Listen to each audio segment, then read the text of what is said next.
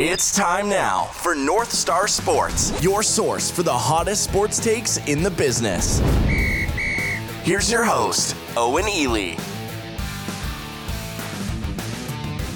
Hello, everyone, and welcome to North Star Sports. I'm your host, Owen Ely, as we get set for this recap of UFC Fight Night Overeem versus Harris, which, of course, took place on May 16th at the VyStar Veterans Memorial Arena in Jacksonville, Florida. You can follow me on Twitter at Owen Ely MN. And let's get right into it. And I told you guys on yesterday's show, I am locked in. I am locked in. And shout out, shout out to my buddy Drew Peterson because he evidently he's more locked in than me. But speaking just for me, I am locked in on my predictions. Like I told you guys, I was below 500 on UFC 249. I was 500 on the Wednesday night card, and on this uh, this fight card, I was nine and two, nine and two. So I'm really honing it in. Uh, shout out to Drew Peterson because he was 11 and 0. Not even that big of a fan. He's just getting into the sport, and he got all 11 picks right, which is absolutely amazing and makes me wonder uh, what I'm doing with my fight predicting skills. That he just has the the magic to to get every single one of them correct, which is amazing. And unfortunately, he didn't put money on it, and neither did I. But you know, it's all it's all about the future, and we are absolutely locked in. And what a what a week it's been for the UFC. What a what a Saturday it's been for the UFC. Every single one of these cards has delivered. Uh, especially the uh, the Wednesday night card, which I thought, you know, looking at it, it wasn't out of the three cards, it was probably the least stacked. And uh, you know, even even this one, uh, like I like I mentioned on the preview show, not a lot of highly ranked uh, fighters on uh, this last Saturday's card, but really, really smart matchmaking, and that, that led to some really good fights. So we'll start off with the main event, which was a win for Alistair Overeem. He knocked out Walt Harris uh, at the three minute mark in the second round. And what a what a whirlpool of a fight that was. Uh, that that fight you know, that early flurry from Walt Harris in the first, in really the first 60, 70 seconds, I mean, I thought that fight was really close. I mean, it could have been stopped. He was landing some heavy punches, you know, getting on top of Overeem and, and putting a putting a knee on his chest and just, you know, raining down hammer fists on, on Overeem's chin and and you know, props to Overeem because his chin stood up and I know that's been a a, a bone of contention for uh, you know fans of the heavyweight division. Uh, you look at Overeem, I think, man, what is he? He's got like 16 knockout losses. And for whatever reason, you know, and Walt Harris is a big boy. You know, probably cuts down from 275 to the to the heavyweight limit, and you know he he ate every single one of those. So, um, I, I guess Overeem still has a, a, a little left in that chin of his uh, as he as he celebrates his 40th birthday. But um, you know that was a tough ultimately it didn't matter, but that's a tough round, that first round to score because you look at just a minute and a half of just a street fight from Walt Harris, you know, just just assaulting Overeem, and then about three and a half minutes of uh, I don't want to say soft punches because I'm sure they didn't feel too good, but just three and a half minutes of ground control for Overeem to follow. Uh, looked like both of them were a little bit gassed in that second round, but clearly Walt Harris was was feeling it and you know, ultimately Overeem, you know, flattened him out. And uh, I mean, Walt Harris wasn't going anywhere. Shout out to Walt Harris for for taking the fight, and obviously, you know, what a what a unbelievably tragic story that we talked about on the preview show, and that I'm sure everybody's well aware of. Uh, that uh, that ESPN piece they put out on Friday was absolutely heartbreaking. Made me tear up a little bit, and you know, good to see him back. And again, you know, I picked Overeem uh, to lose that fight, uh, I, I, was really hot on Walt Harris, considering his last two fights were, um, well, he had the 11 second knockout versus Alexei Oleinik, and then he had like a 71 second knockout against. Oh man, I, I I forget his name, but coming off of two really quick knockouts, and you know that's that's the risk. We've seen him obviously very high level uh, jiu-jitsu guy in in Werdum, but if you can take if you can take Walt Harris down uh, that obviously is the weakness in his game, but you gotta you, you gotta get through that initial surge. You know, there's there's certain fighters like like Rumble Johnson or, or certainly a lot of heavyweights and, and certainly Walt Harris. But you know, if you can weather that storm like Overeem did and, and that that he, he very nearly very nearly didn't. Uh, you know, things are going to go pretty good for you if you can get past that first round with Walt Harris. All 13 of his wins came by knockout. Um, and for Overeem, I mean, as crazy as it sounds, like I like I've been saying on the last couple of shows, if you're in the top five, I know that I know there's a logjam at heavyweight, but you know, if you're in the top five, especially in these pandemic times, you know, listen, all, all it takes is for somebody to get injured and they need a late replacement, or somebody says no because of the the virus or travel, and you know, listen, like I said, Dominick Cruz got a title shot after three years off and his last fight being a uh, a loss. Obviously, now obviously he's the greatest bantamweight of all time in my opinion, but you know crazy things happen. Crazy things happen during these times, so uh, would not be shocking if if Overeem. I'm not gonna say if he gets a title shot, but if he gets right back up into title contention because, you know, he's he's had a he's had a lot of fights. He's had a lot of fights, and you know it would only make sense for him to fight somebody in that top seven.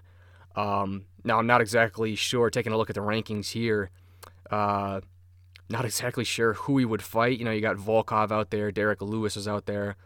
Um, I don't think you want to do a rematch with Jairzinho. I don't know who's really um, pressing for that, but um, interesting, interesting options. No matter no matter where they go, there's some interesting options, and obviously for Walt Harris, um, back to the drawing board. Still really high on him because uh, he can knock out anybody at any time uh, in that in that first round, and um, you know there, there's still some interesting. And listen, when you're at when you're a heavyweight and you're in the top ten ish, I mean he's going to get another main event uh, because people like watching uh, the big boys fight and uh, looking at the rankings. You know, maybe a fight against uh, Blago Ivanov or, or Sergey Pavlovich. Um, there's also that. I guess I could do a rematch with him and Werdum, but again, I don't know.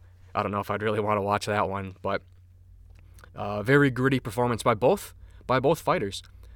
Uh, which leads us to the co-main event. It was a split decision win for Claudia Gadelha over Angela Hill, who somehow was not ranked heading into that fight. I th- honestly, I think even in a loss, Angela Hill should be ranked. I think she, she should have been ranked before. Uh, I think Man, it's I can't tell you you're wrong if you think Claudia Gadelha won or if Angela Hill won because it was definitely 1-1 going into that final round. Um, and, and it's yeah, man, it's tough too because she did knock down Gadelha in round two, but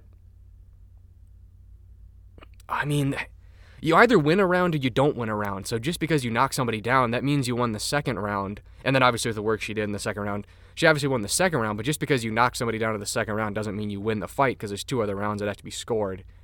You know, it's kind of like fighters or kind of like um, media people are just more casual fans who, oh, that was a close fight. I think it was a draw. Well, if it's a three round fight and it was a close fight, you know, somebody has to win those two rounds and somebody has to lose those two rounds. So uh, unless there was a 10-10, which I, is incredibly rare and I don't really think should be used that often, or unless there was a 10-8 somewhere, you know, if it's if it's just a really close fight, it doesn't mean it's a draw because somebody in the, in in those three rounds, because it's an odd number, somebody has to win it, and you know it's going to be 29-28 or you know a split decision or something. But for for it to be a draw, you know, some wacky stuff has to happen. But uh, that was a close fight, and again, I think Angela Hill should be ranked even in a loss because you know, I pointed this out on the preview show, but you look at the strawweight division. I mean, what is it? She broke Cowboy Cerrone's record for the most amount of fights in like 741 days, seven fights in, in like 700 days or something ridiculous. Already fought three times in in 2020.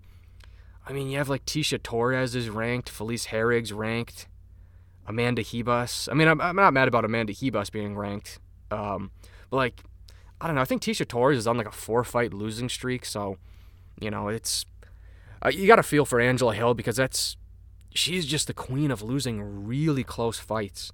I mean, just I don't know. I mean, she she has great performances, but you know, man, anytime you leave it in, in the judges' hands, you know, obviously, like Michael Bisping pointed out on the broadcast, it's not like they're trying to leave it in the hands of the judges, but you know, man, if you if it just goes the distance, anything can happen. We'll talk about that in a couple of fights uh, uh, down the card in a couple of minutes. But you know, she's on that three fight uh, winning streak, and then, you know, some people I thought uh, Xiaonan Yan won that fight, but a lot of people thought that Angela Hill won that one. A lot of people thought she won the the split decision she lost versus Courtney Casey. So, you know, if you're Angela Hill, I mean, she'll be rewarded. I mean, obviously she was rewarded uh, for for that Saturday card because she was a co-main event. I mean, there's if you're just looking at it black and white on on you know a, a piece of paper, there's there's no reason why an unranked fighter should be in the co-main event but you know they reward her because she's she's game and she's you know on a three fight winning streak even, even though she's not ranked. And I, I think this was the fight itself was a reward for Hill because obviously if you win you know if you beat Claudia Gadelha she's number six in the rankings you know in my mind and oftentimes in the rankings you're the number six fighter so and I'm sure Angela Hill would have been screwed because she gets screwed all the time. So I'm sure she wouldn't have been number six. I'm sure she would have been would have been like number eight or number nine. But you know, point being, I mean, that's a big jump up in the rankings that was well deserved. So obviously, she's celebrating it, celebrating it like it is a uh, victory, but uh, just a, a, tough outcome for Angela Hill. Uh, my favorite fight of the night uh, was a split decision victory for Dan Ige over Edson Barbosa. And again, I, I was pretty high on Dan Ige after the Danny Henry fight that he won over in the UK. And it was a close fight, but I do think Ige won. I think he swarmed him. Uh, just great, great boxing on that guy, which is going to serve him very well in the featherweight division when it comes to matchups. Because you look at the guys in the rankings ahead of Dan Ige, and there's a lot of interesting matchups we could do following this this win. Uh, he was number 15 in the rankings. You know, might be might be number 13 and number 12 uh, in the rankings after this. And you look at guys ahead of him. you know, you got Shane Burgos, Josh Emmett, Jeremy Stephens, Calvin Kattar, just seven through seven through 10. I mean, those are all amazing matchups that they could that they could put Dan Ige in. You know, where it's, it's going to be a fight of the night contender. You know, and he's going to live up to his nickname 50K Ige uh, because this guy's going to win a lot of bonuses uh, in the UFC and you know potentially some some main events coming up for Dan Ige if he keeps fighting like that. But, you know, again, you know, you got to feel bad for a guy like Edson Barbosa because, you know, this was a guy who wasn't getting fights, wanted to get released from his UFC contract. And, and make no mistake about it, Edson Barbosa, whether or not he leaves the UFC at featherweight or at lightweight, he's a champion in any other organization. I don't, I don't care what anybody says. If he went to Bellator as a 155er, he'd be the champion. This this guy over his last like 10 fights arguably arguably one of the toughest strength of of, of opponents in, in his last 10 fights. I mean, you're talking about uh, Paul Felder twice, uh, Michael Johnson, uh, Tony Ferguson, Pettis, Melendez, two former champs, Beneil Dariush.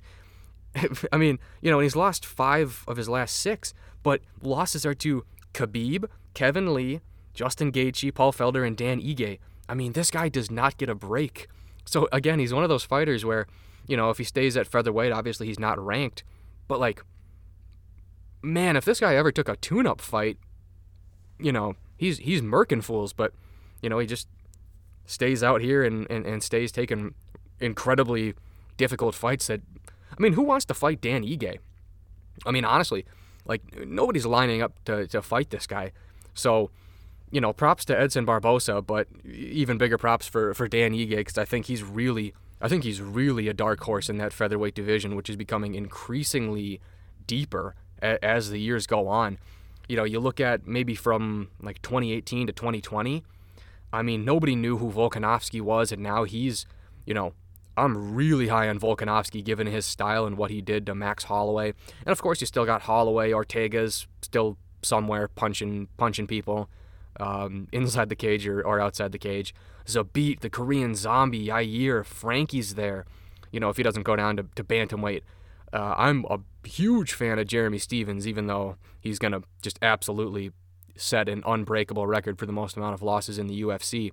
So, you know, and then like uh, even if you go to like number 13, number 14, number 15, uh, you know, Arnold Allen, Ryan Hall, Sodiq Yusuff, and now Dan Ige, and surely he'll get a boost in the rankings. I mean, this is a very, very fun division. You know, we talk about lightweight and welterweight being the two deepest divisions in the UFC. I mean, we're gonna have to be talking about the featherweight division, you know, in the in the next six months to a year.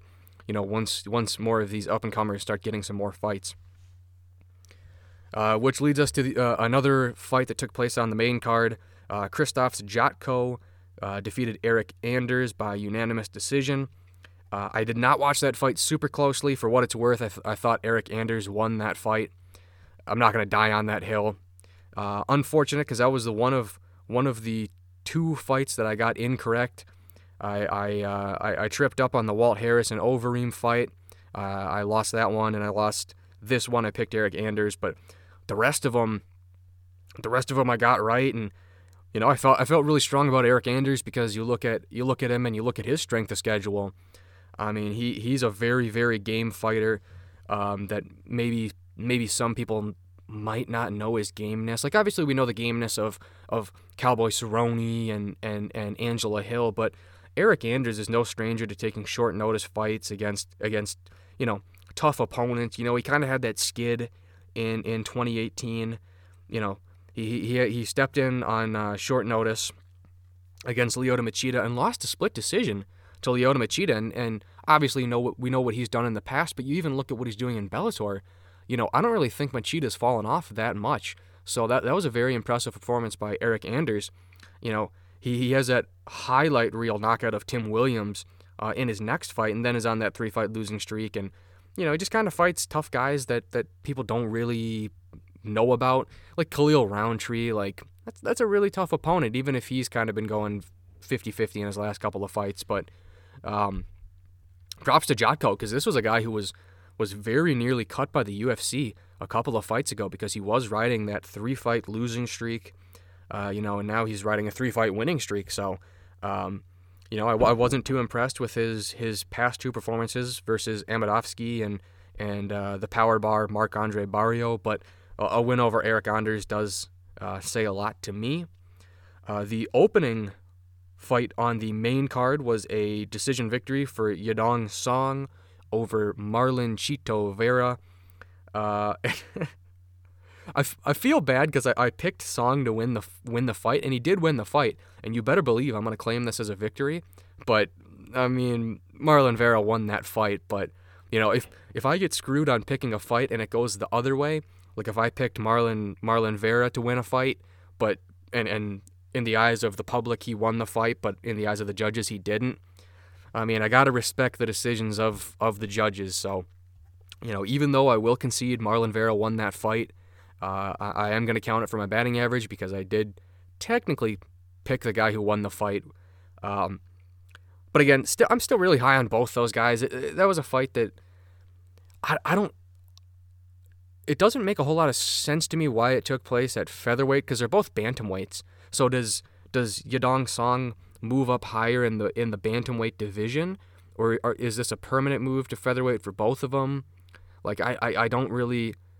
Is it is it like McGregor and Cowboy at 170, but technically it matters at 155? They're just not cutting weight, and what kind of precedence does that set?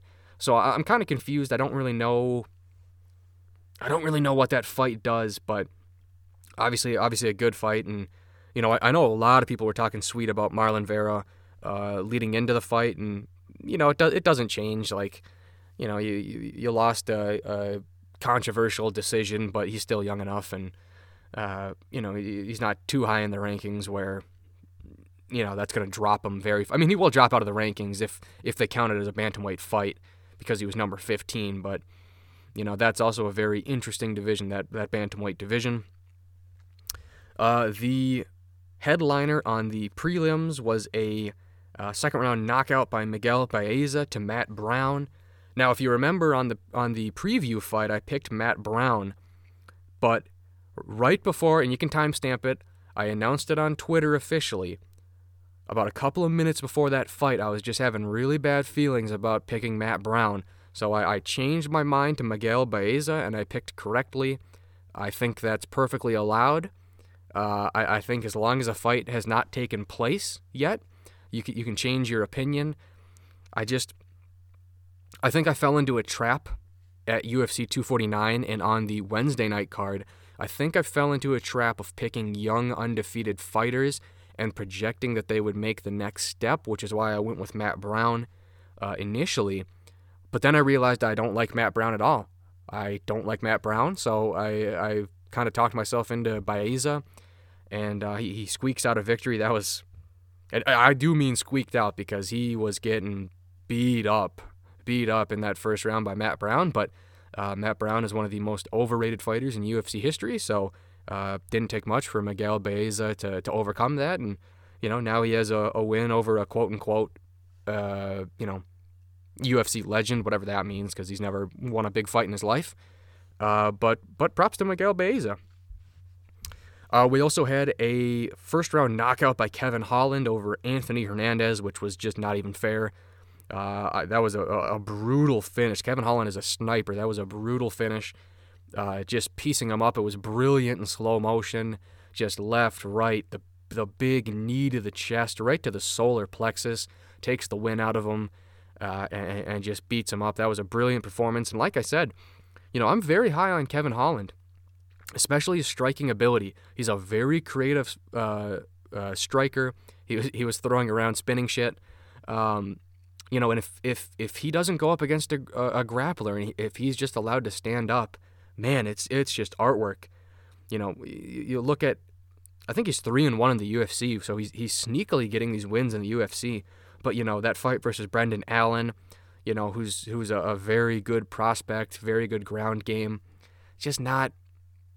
I don't want to say it's not good matchmaking because obviously for Kevin Holland, like, listen, buddy, you got to work on your ground game because eventually, like, we can't just have you in the UFC and only fight you against kickboxers. Like, you know, eventually you're gonna have to fight somebody who's a, a good grappler. So, you know, but but uh, matchup wise, if if if he's against a, a ground guy, I do not like his chances. But if if he's against guys who can who can stand up, I mean, he's just as good of a striker.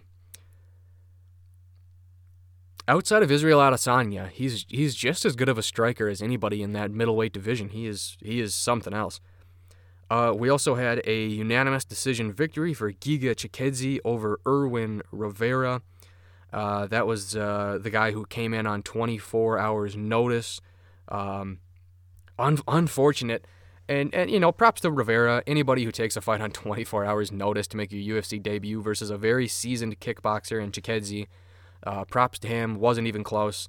Brilliant performance by Giga, but un- unfortunate because when we when we talk about brilliant matchmaking with the UFC, I was very excited to see Giga versus Mike Davis because Mike Davis in his last couple of fights, I mean, he had the the felonious assault versus Thomas Gifford that that you know Gifford's Gifford's corner should be you know investigated by the FBI for that performance because good I mean good God they were willing to let him die in the octagon uh, and, and and hopefully so hopefully somebody looked into that because that was dangerous. But uh, you know Mike Davis uh, I I like watching that guy fight and uh, you know eight and two. You know he he did have the loss versus Gilbert Burns but you know no shame in losing to Gilbert Burns, um, but that would have been that would have been you know, and, and, like I said, not highly ranked guys.